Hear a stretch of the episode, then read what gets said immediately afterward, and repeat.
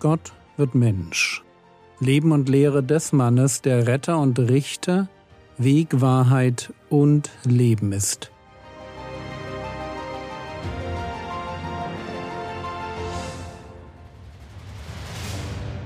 Episode 380 Die erste Leidensankündigung Teil 3 in der letzten Episode haben wir uns mit den Motiven beschäftigt, die dazu führen können, dass wir, wie Petrus, anfangen, den Herrn Jesus zu tadeln.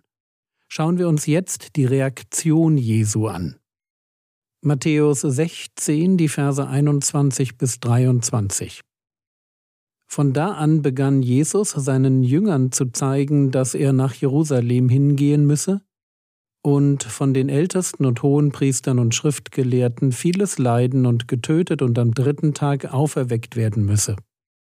Und Petrus nahm ihn beiseite und fing an, ihn zu tadeln, indem er sagte, Gott behüte dich, Herr, dies wird dir keinesfalls widerfahren. Er aber wandte sich um und sprach zu Petrus, Geh hinter mich, Satan.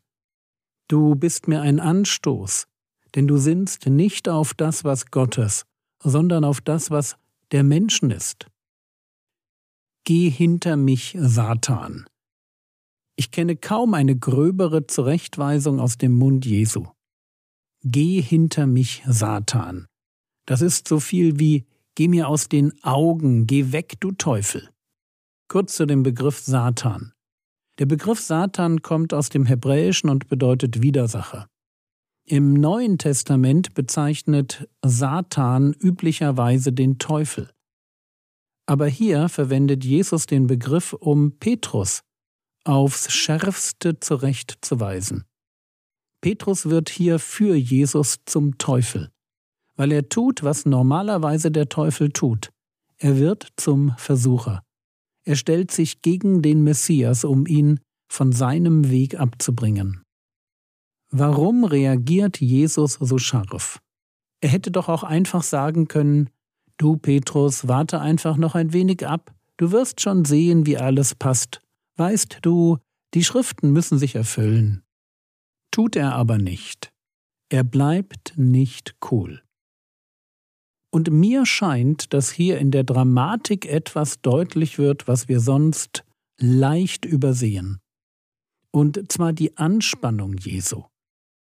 Der Herr Jesus ist nicht der emotionale Felsbrocken, der sich einmal darauf einstellt, dass er sterben muss und dann stoisch gefühllos seinen Weg ans Kreuz geht. Er ist ganz Mensch, Mensch mit Ängsten. An anderer Stelle wird er davon sprechen, dass seine Seele bestürzt ist oder dass er sehr betrübt ist. Und das heißt wohl, dass er von dem Weg, der vor ihm lag, Angst hatte. Und jetzt stellen wir uns Folgendes vor. Da hat er schon enge Vertraute, die Jünger, vertraut sich ihnen an, teilt mit ihnen seine Berufung. Und was würden wir uns in einer solchen Situation wünschen? Ganz klar, dass unsere Freunde mit Verständnis reagieren, uns Mut machen und uns versichern, dass sie an unserer Seite bleiben, für uns da sind, uns beistehen. Dazu sind Freunde doch da.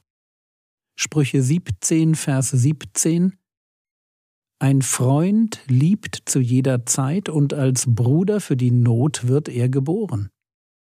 Und genau hier versagt Petrus. Und schlimmer noch, er hätte ja einfach betroffen schweigen können, aber er stellt sich gegen seinen Herrn. Gott behüte dich, Herr, dies wird dir keinesfalls widerfahren mit meinen Worten Jesus, nein, das darf auf keinen Fall passieren. Das kann auf keinen Fall Gottes Wille für dich sein. Merkt ihr die Spannung? Auf der einen Seite der Sohn des lebendigen Gottes, der den Willen des Vaters tun will, auf der anderen Seite sein engster Vertrauter, der ihn genau davon abbringen will. Was mir bei dem Herrn Jesus oft auffällt, das ist seine Einsamkeit. Er hat zwar die Jünger, aber er hat keine liebe Frau oder keinen besten Freund, das heißt keine Menschen, denen er mal sein Herz ausschütten kann. Die Jünger sind für ihn mehr Familie als irgendjemand sonst. Wenn sich also ein Petrus gegen ihn stellt, und sei es aus noch so gut gemeinten Gründen, wenn sich ein Petrus gegen ihn stellt, dann ist das jemand, der ihm nahe steht. Und es sind solche nahestehenden Menschen, die uns am leichtesten beeinflussen.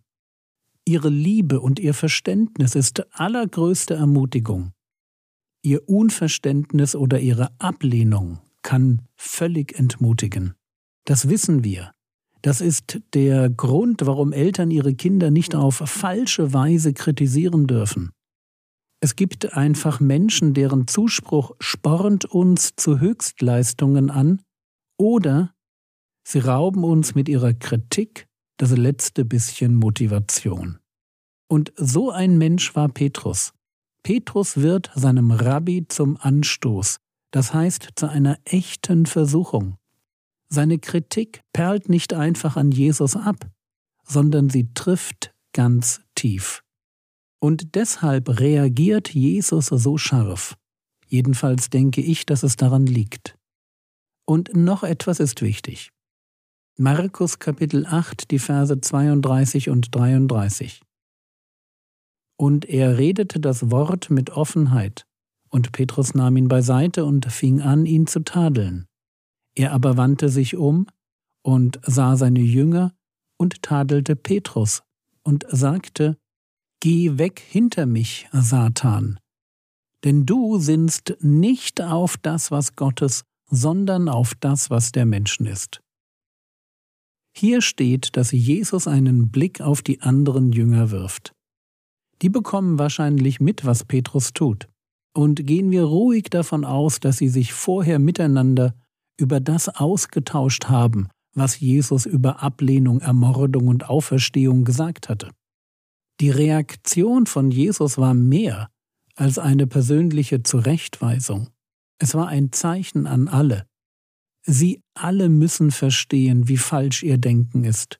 Sie müssen verstehen, dass Petrus der richtig lag mit seinem Christusbekenntnis, jetzt falsch liegt, voll daneben liegt. Die Abfuhr für Petrus ist ein deutlicher Fingerzeig für alle. Geh weg hinter mich, Satan, denn du sinnst nicht auf das, was Gottes, sondern auf das, was der Menschen ist.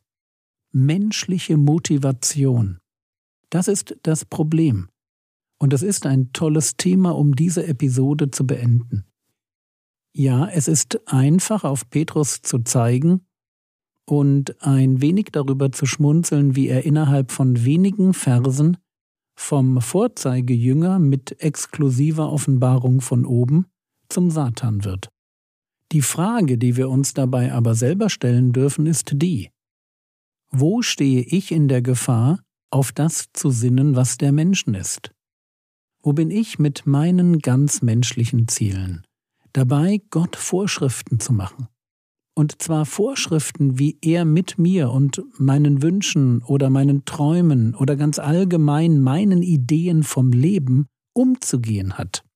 Wo decken sich meine eigenen Ziele nicht mit den Zielen Gottes, sondern mit den Zielen, die jeder Mensch in Deutschland so hat?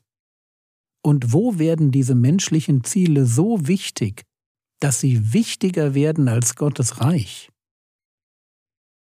Ich kann die Frage auch anders formulieren. Was ist mir so wichtig, dass Gott es mir nicht wegnehmen darf? An welchen Personen, Dingen oder Träumen hängt mein Herz so sehr, dass ich mir nicht mehr vorstellen kann, dass Gott es noch gut mit mir meint, wenn er sie mir wegnimmt? oder so hängt mein Vertrauen in die Güte Gottes an den Dingen, die er mir schenkt, oder vertraue ich Gott, weil ich ihm als Person vertraue, eben auch dann, wenn ich seine Wege mit mir nicht mehr verstehe.